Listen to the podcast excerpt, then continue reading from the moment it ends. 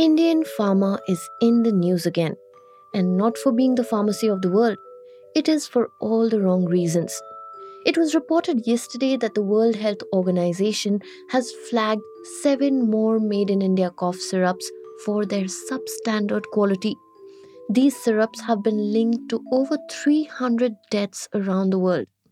The companies who produce these medicines under question are Haryana based Maiden Pharmaceuticals, Marion Biotech, and QP Pharmachem. Now, as you can probably tell, I'm still not feeling 100%. I got a very bad flu last week and I am still recovering. You guys, please be careful too. So, today I'm going to play an older episode for you, but it is super relevant because of the news that I just told you about. This one is about why the Indian pharma industry is still struggling with quality control.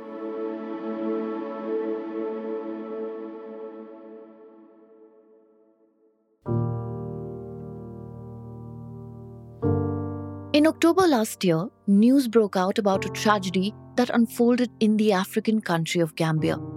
More than 60 children had died of acute kidney failure. Two months later, at least 20 more children died in Uzbekistan in a similar manner. There was one thing that was common in both of these shockingly painful incidents. All of these children had allegedly consumed cough syrups manufactured in India. India the pharmacy of the world. The WHO began an investigation and said that the deaths might have been linked to contaminated medicines. The medicines, which were over the counter cough syrups, had high levels of diethylene glycol and ethylene glycol. Both are known to be fatal to human beings. The news sent shockwaves across the country and brought global shame to India that takes pride as the hub of affordable pharmaceuticals for the entire world. In response, Indian authorities initially tried to argue that finding this casual link between these cough syrups and the deaths of these children was premature. But the WHO had conducted tests, and it doubled down on its stand that these were contaminated syrups. Two months later, in fact, next week itself, the Health Ministry of India is organizing a two day Chintan Shivir. The event, which will be held on the 26th of February, will explore ways to build trust on Indian drugs. At the event, experts and officials are expected to get together and review the predictability, transparency, and accountability in the regulation of the quality of drugs in India. Today, I will tell you why the Indian pharmaceutical industry still struggles with quality control.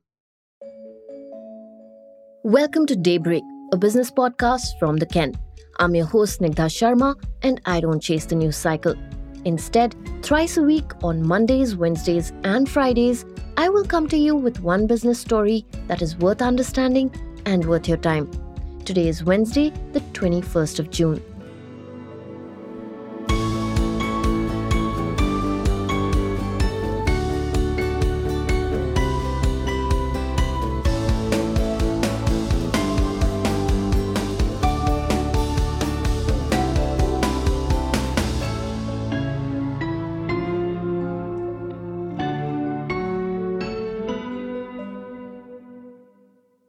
Deaths due to DEG contamination are not new to India.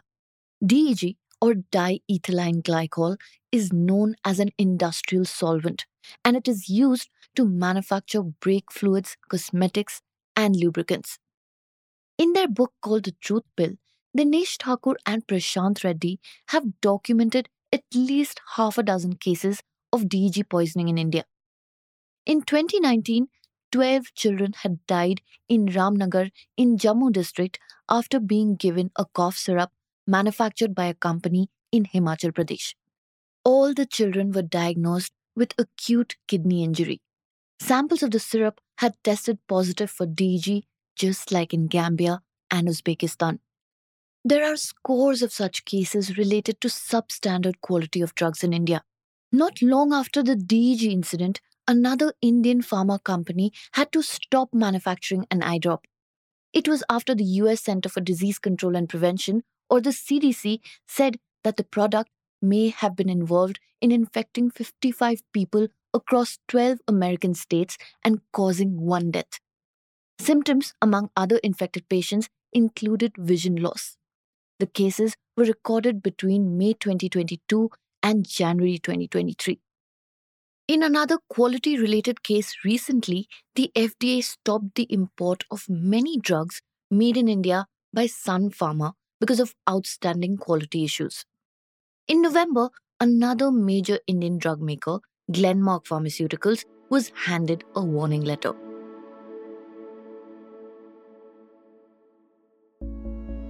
But the thing is that the regulation process itself is quite complex in India. So, next, I give you a sense of what exactly it entails. Stay tuned. Five years ago, Ruhi Kandhari, a writer at the Ken, attended a workshop organized by the Indian pharmaceutical industry on the quality control process of the US Food and Drug Administration or FDA. The FDA representative who was at the workshop talked to these drug makers about quality standards. Ruhi says that it was like primary school teachers running their students through the alphabet. He went down to the very basics because, according to him, the details are of utmost importance. He explained how something as small as a hole in a lab assistant's glove could destroy product quality, or how someone using their teeth instead of scissors to open a packet in a drug plant could also have the same effect. But keeping up with such high standards comes at a cost. In order to meet the standards laid out by the FDA, which, by the way, is one of the strictest drug regulators in the world, a drug maker who wants to export his medicines to the US has to hire FDA accredited consultants. These consultants charge close to $8,000 a day, and these drug manufacturers have to work with them for at least two years to make their factories compliant. Now, this is only one of the many similar costs that some Indian drug manufacturers try to avoid in the race for higher profit margins. An industry representative with over three decades of experience with one of the major drug exporters spoke to Ruhi about it. He told her that most drug manufacturers who have been served warning letters do not prioritize quality. He said, and I'm quoting, it is evident because they stick to two age old rules of business growing revenue and cutting costs. End quote. He added that quality only became a subject of discussion when the FDA inspections started hurting export revenue and also the drug makers' future access to high value regulated markets. Coming up next, we look at the laws that govern drug quality in India. In India, the standards for drugs and medical devices are covered under the Drugs and Cosmetics Act of 1940. Under this act, a network of regulatory authorities, both at the central and the state levels, control the entire process. Drug quality regulation in India has been a recurring issue for a while now. More than 10 years ago, a Parliamentary Standing Committee on Health and Family Welfare studied the matter. In the report, the committee had noted down a series of sharp criticisms on the lack of transparency in the way that the drug regulator was functioning. It recommended that the CDSCO or the Central Drug Standard Control Organization should have a clear set of written guidelines. This was specially for the selection process of drug experts. Even now, with the scores of instances related to poor quality of drugs, experts have blamed the lax implementation of drug regulation. They have also pointed out to the lack of infrastructure and planning in the area. Coming up next, we talk about who is responsible for maintaining the standard of drug quality in India. In Truth Pill, the book about the pharmaceutical industry in India, the authors say that the Indian drug regulator is responsible. They argue that drug regulation in the West has evolved after disasters the West has created institutionalized mechanisms to ensure drug safety. But in India, both the drug regulator and the judiciary have failed to take adequate steps.